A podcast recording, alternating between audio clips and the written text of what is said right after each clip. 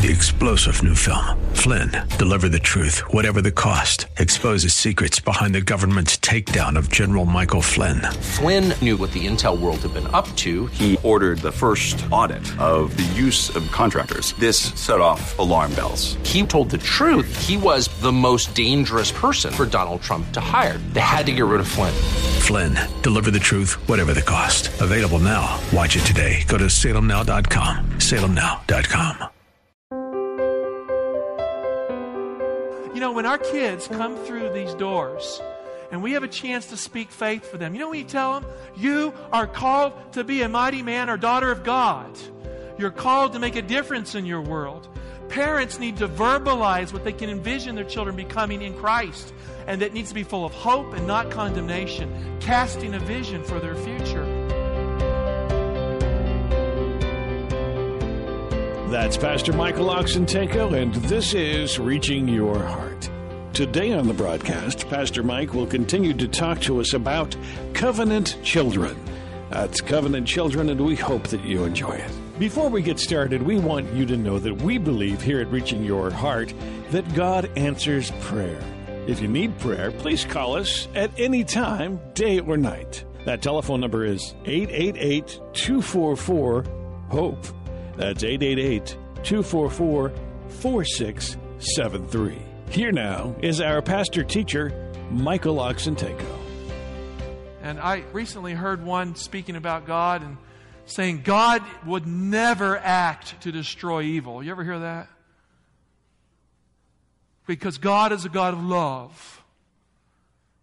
Well, I'll tell you right now, if somebody comes into my family, into my house, after my kids, you know, my son has Charlemagne's sword in his room. If he came over to our house, I had to open the car door with it, stuck it through the window to hit the latch. I locked myself out of the car. He goes right through the window, and boom, I can get the auto lock. If someone comes through my door after my kids, Charlemagne's sword is in my hand. Well, what should we do as men? What? We should be protectors of our family and children, right? Now, what does that require? It requires strength and decisiveness as a man of God. And so, if we believe that God doesn't have strength and decisiveness, He can't act to intervene and defend our family, what kind of fathers do we become? So, our view of God is huge here. You don't have the right view, you don't have the right role in your family. A God who cannot act decisively in the mind of a worshiper produces a father who cannot act decisively. And thus the father will fail to be strong when he must rise to stand in the gap for his children as only a father can do. I'm speaking to the men of the church here today, and I've said that before. Our view of God has a lot to do with our notion of fatherhood and manhood in the church. The God you worship, friend, is the kind of father you will become for your children. I'd like to share with you this morning five features of God's fatherhood with you that should better establish our roles as Christian fathers for our covenant children. Fatherly feature number one God, as our Heavenly Father, is committed to His children. You say, well, that's obvious, Pastor Mike. No, it's not so obvious. Do you realize that if you don't feel love for your family, if you don't feel love for your spouse, but you are committed to your spouse and you are committed to your children, guess what you are? You're a loving father. Feelings can come and go. Your commitment to your family defines who you are, your character as a loving parent. Stability in the father here is critical. Look at Ephesians 1 3 to 5. Here's God's attitude toward us. Blessed be the God and Father of our Lord Jesus Christ, who has blessed us how? How does it say? In Christ with every spiritual blessing where? In the heavenly places. God took the blessings of God and put us in Christ, right up there in the presence of God even as he chose us in him before the foundation of the world, that we should be holy and blameless before him. Verse 5. Now, I don't know about you. You know, if someone comes to me as a father and starts whacking at my boys, saying how bad they are or whatever, now my boys are imperfect. You ever have imperfect children here? Raise your hands if you have some imperfect children. You got some imperfect children? I have two imperfect boys, but for me, they're pretty close to sound. You with me? Oh, sure, technically they're imperfect, but they're tack on as far as I'm concerned. I call them, I pray for them, I look at the rough edges, but I know their attitudes are right. They're trying to grow, become godly men. They are in the process. They are godly men now.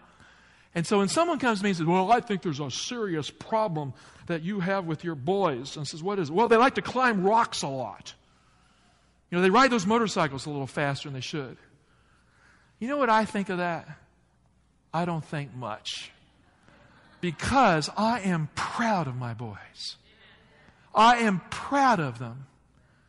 And you see, God, because He has adopted us in Christ, is proud of us in Christ. The affirmation of justification by faith, of God's good verdict for us in Christ, is that of a father. He destined us in love to be his sons or children through Jesus Christ according to the purpose of his will. Notice the key words here blessing, chose, purpose, destined. A father, by his view of his children, can destine, give them purpose, can choose an outcome, and children will script it based upon the father's blessings. Fatherly feature number two. As our Heavenly Father, God has no spoiled favorites. Now, what do you mean by that? Who is God's ultimate Son? You know the answer Jesus Christ. Does God put Jesus on a pedestal above all the other children of the universe? Yes or no? Well, some said yes. Now, he's made him Lord. So, in that sense, authority.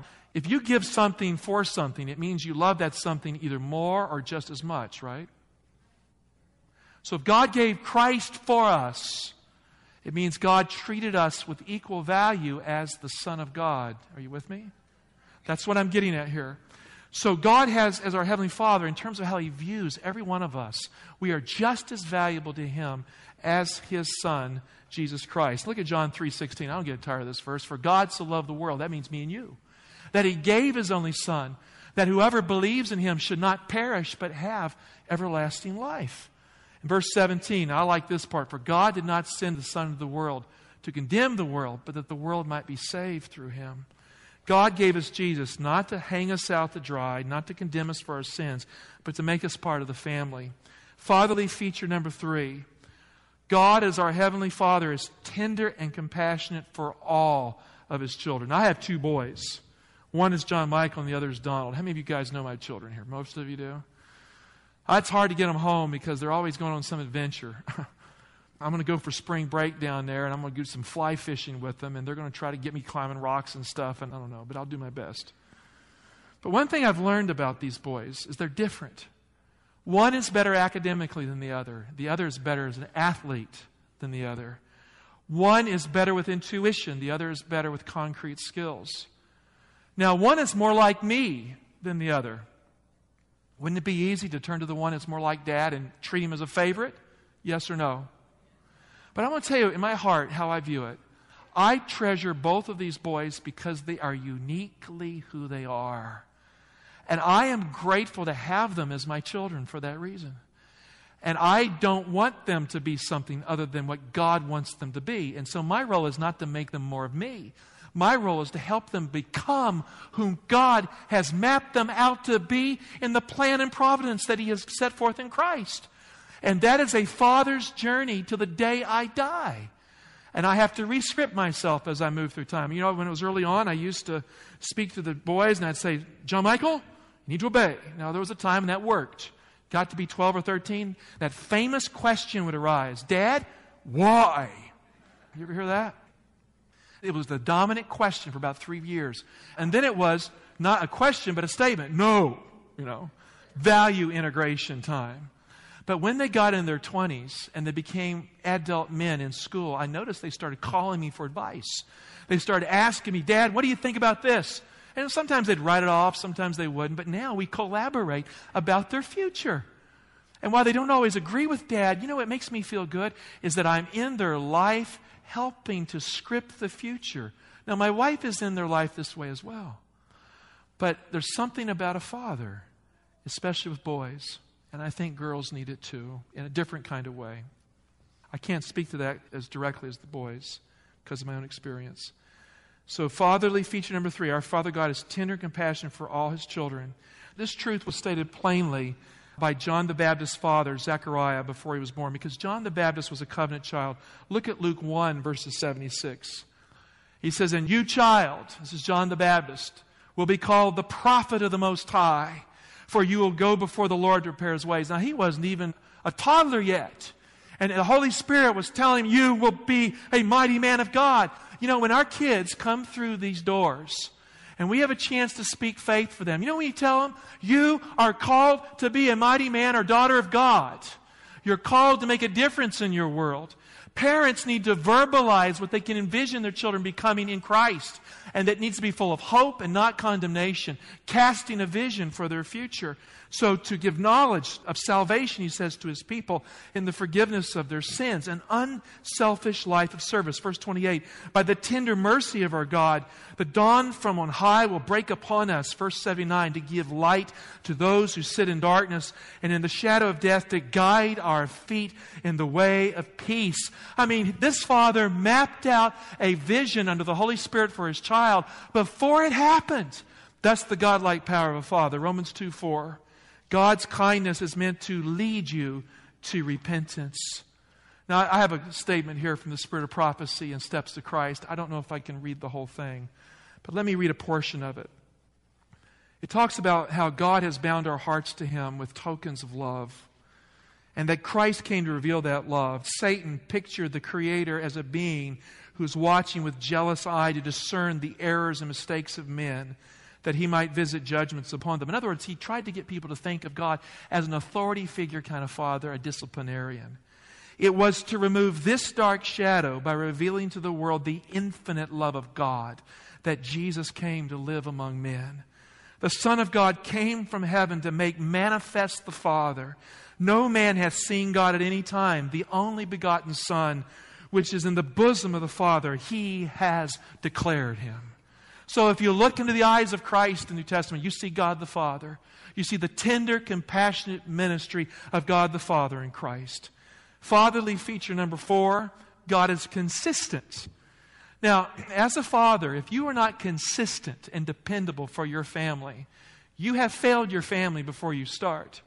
Because what a Christian mother needs is not to be reinventing you all the time so that there can be stability in the home. You must be the rock of stability for your home as a Christian father so that your wife, who is the mother of your children, can be freed to have the graces of God in the home without the stresses and the strains that come because you have abdicated your role as a Christian father. So what? Our God is consistent. Now look at this text in Malachi 3 6. For I, the Lord, do not change. Therefore, you O sons of Jacob, are not consumed. Now, I remember my son John Michael, he was misbehaving in a bike store years ago when he was just a toddler. No, Daddy, no. Now, that doesn't go too far with me.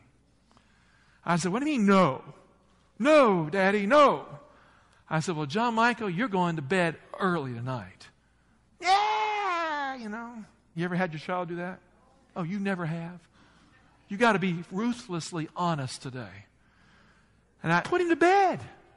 He went to bed early that night. No sympathy. I wasn't mean to him. I just put him to bed early. I was consistent in my discipline, loving discipline, not dictatorial discipline. You say, sure, Pastor Mike. Well, for the most part, okay. The next morning, he got up and he came to me and he wrapped his arms around me, whop, and then hugged me deeply, sunk his head into my body. He says, Daddy, I love you. Now, why? Because consistency and boundaries create self esteem and security for children when administered properly, and the result is love. Now, studies have indicated that if you have to choose between consistency and boundaries and love, consistency and boundaries are more important for a child's self esteem. Why? Because it's the language of a child. They understand it to be love.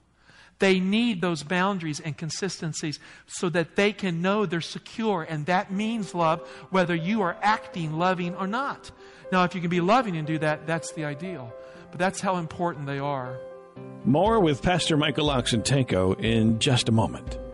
Studying the Bible is vital to our lives, and we would like to help you in that process by providing you free Bible study guides. These full color Bible study guides are available for you right now if you dial this telephone number 888 244 HOPE. That's 888 244 4673.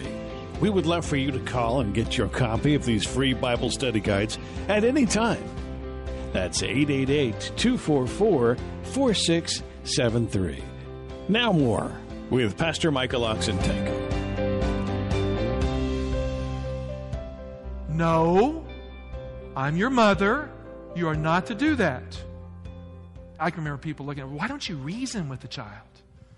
Why don't you have an interaction like Platonic? You know, well, let's look at the reasons why obedience would be good, little John Michael. And you know what John Michael would do? He'd say, no. And so Diana would just say no and end it right there.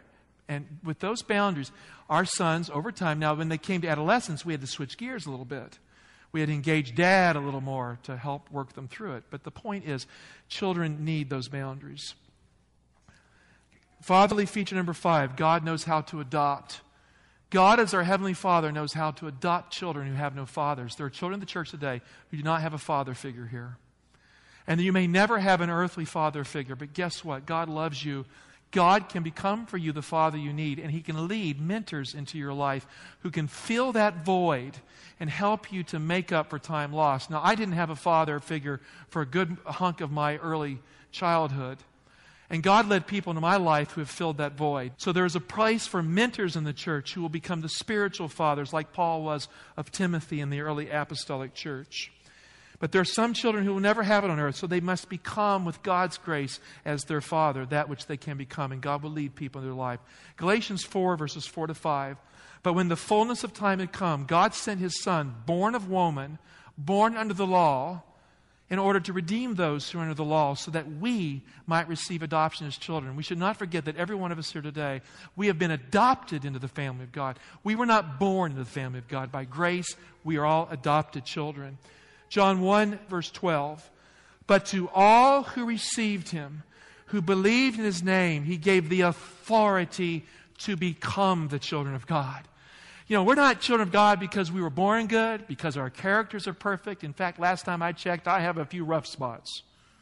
You ever hear somebody get up and they say, You know, I've been a Christian for many years, and my character is growing, and I am getting close to translation perfection. You ever hear that stuff? You ever hear it? And when you hear it, you're hearing the most braggadocious, proud kind of people you can imagine.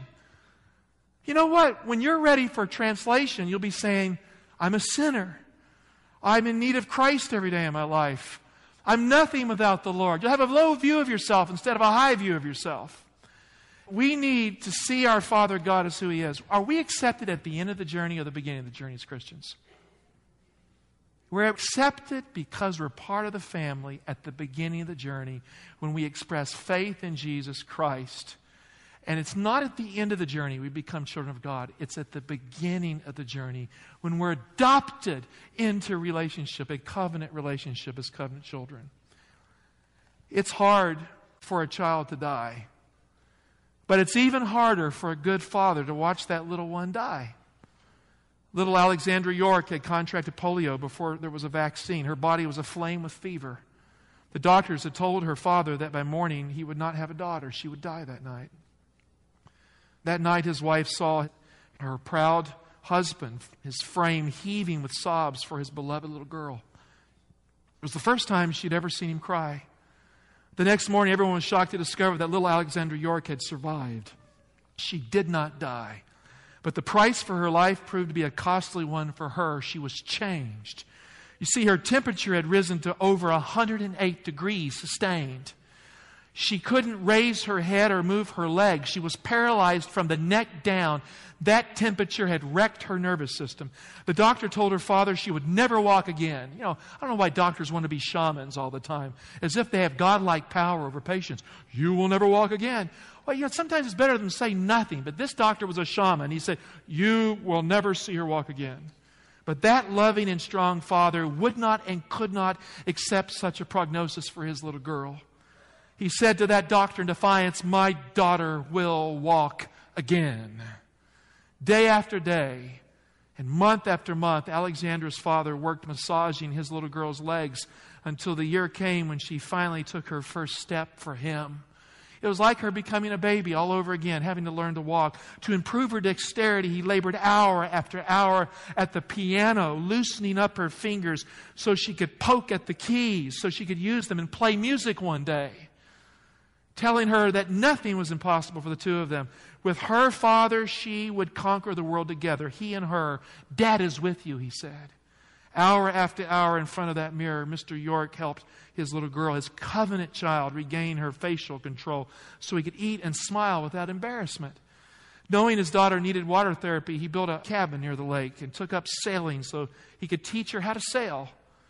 He more than once overturned the boat, and Alexandra York would laugh and smile and funny kinds of way. It got more normal over time. Why? Because he was wanting her to use her lungs, to use her facial muscles naturally, for the impulse of joy to work its way through the neurons and to make that smile come alive. And so it was that slowly, with effort, with consistency, with commitment that only a father's love can give, and imperceptibly at first, that little twisted and paralyzed girl matured into a beautiful and healthy woman.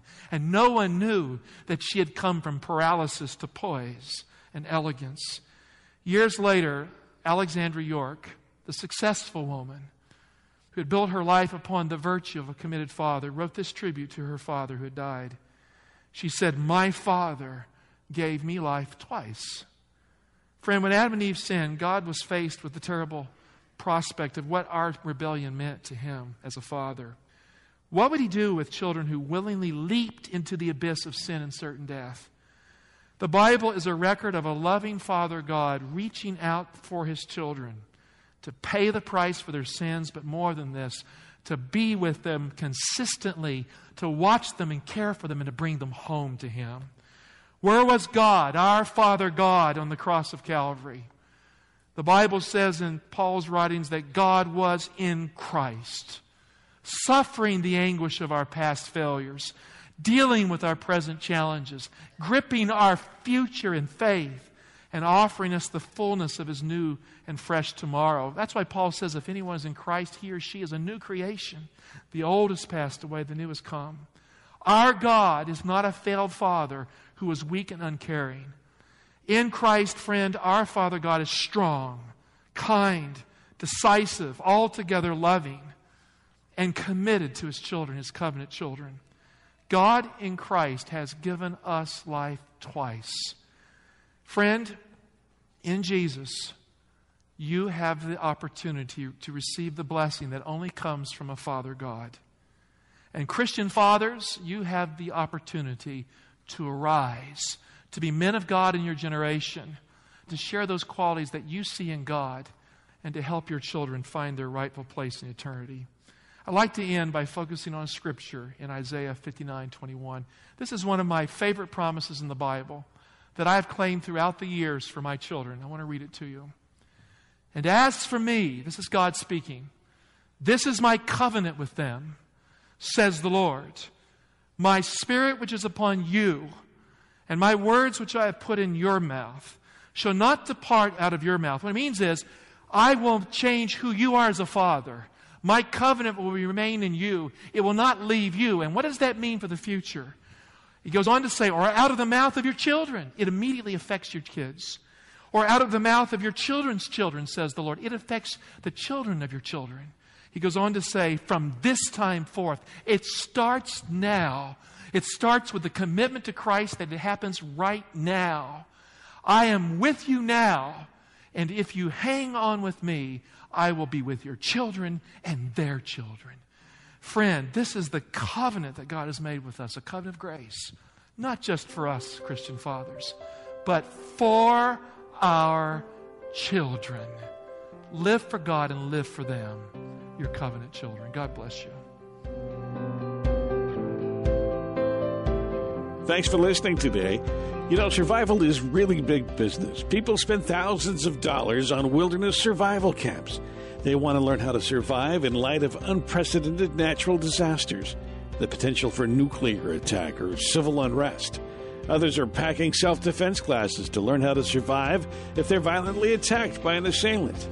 But what about your spiritual survival? How can you survive when life kicks you in the stomach? How can you survive when life seems to be falling apart? Well, there are answers. In a new book entitled The Ultimate Survivor. And that book is yours if you'll call right now 888 244 HOPE. That's 888 244 4673.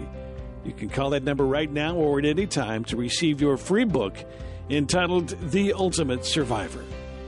Once again, that telephone number is 888 244 4673. 888 244 HOPE. If you've been inspired by this message and want to partner with us to further spread these messages and keep us broadcasting on the air, then we welcome your partnership. And you can give a donation of any amount. We thank you for your support. If you're in the Washington, D.C. area or passing through, we'd love to welcome you to our church family. Stop by Reaching Hearts International and join us for a worship service every Saturday at 11 o'clock or Wednesday at 7.30 p.m. The address for the church is 6100 Brooklyn Bridge Road, Laurel, Maryland 20707. 6100 Brooklyn Bridge Road, Laurel, Maryland 20707. If you're wondering how to get a copy of today's broadcast, you can go to reachingyourheart.com and download a copy or listen right there in on demand audio format. Again, the address for the website is reachingyourheart.com. Thanks for listening today. We hope you'll join us again next time for another Reaching Your Heart. Three star general Michael J. Flynn, head of the Pentagon Intelligence Agency, knew all the government's dirty secrets. He was one of the most respected generals in the military. Flynn knew what the intel world had been up to. He understood its funding. He ordered the first audit of the use of contractors. This set off alarm bells. The explosive new documentary, Flynn, Deliver the Truth, Whatever the Cost, uncovers the facts behind this scandal. Flynn told the truth. He was the most dangerous person for Donald Trump to hire. I find out the worst enemy that I'm going to face in my life is right here in America. They took my assessment and they wanted me to change it. And I was like, I'm not changing it. They had to get rid of Flynn.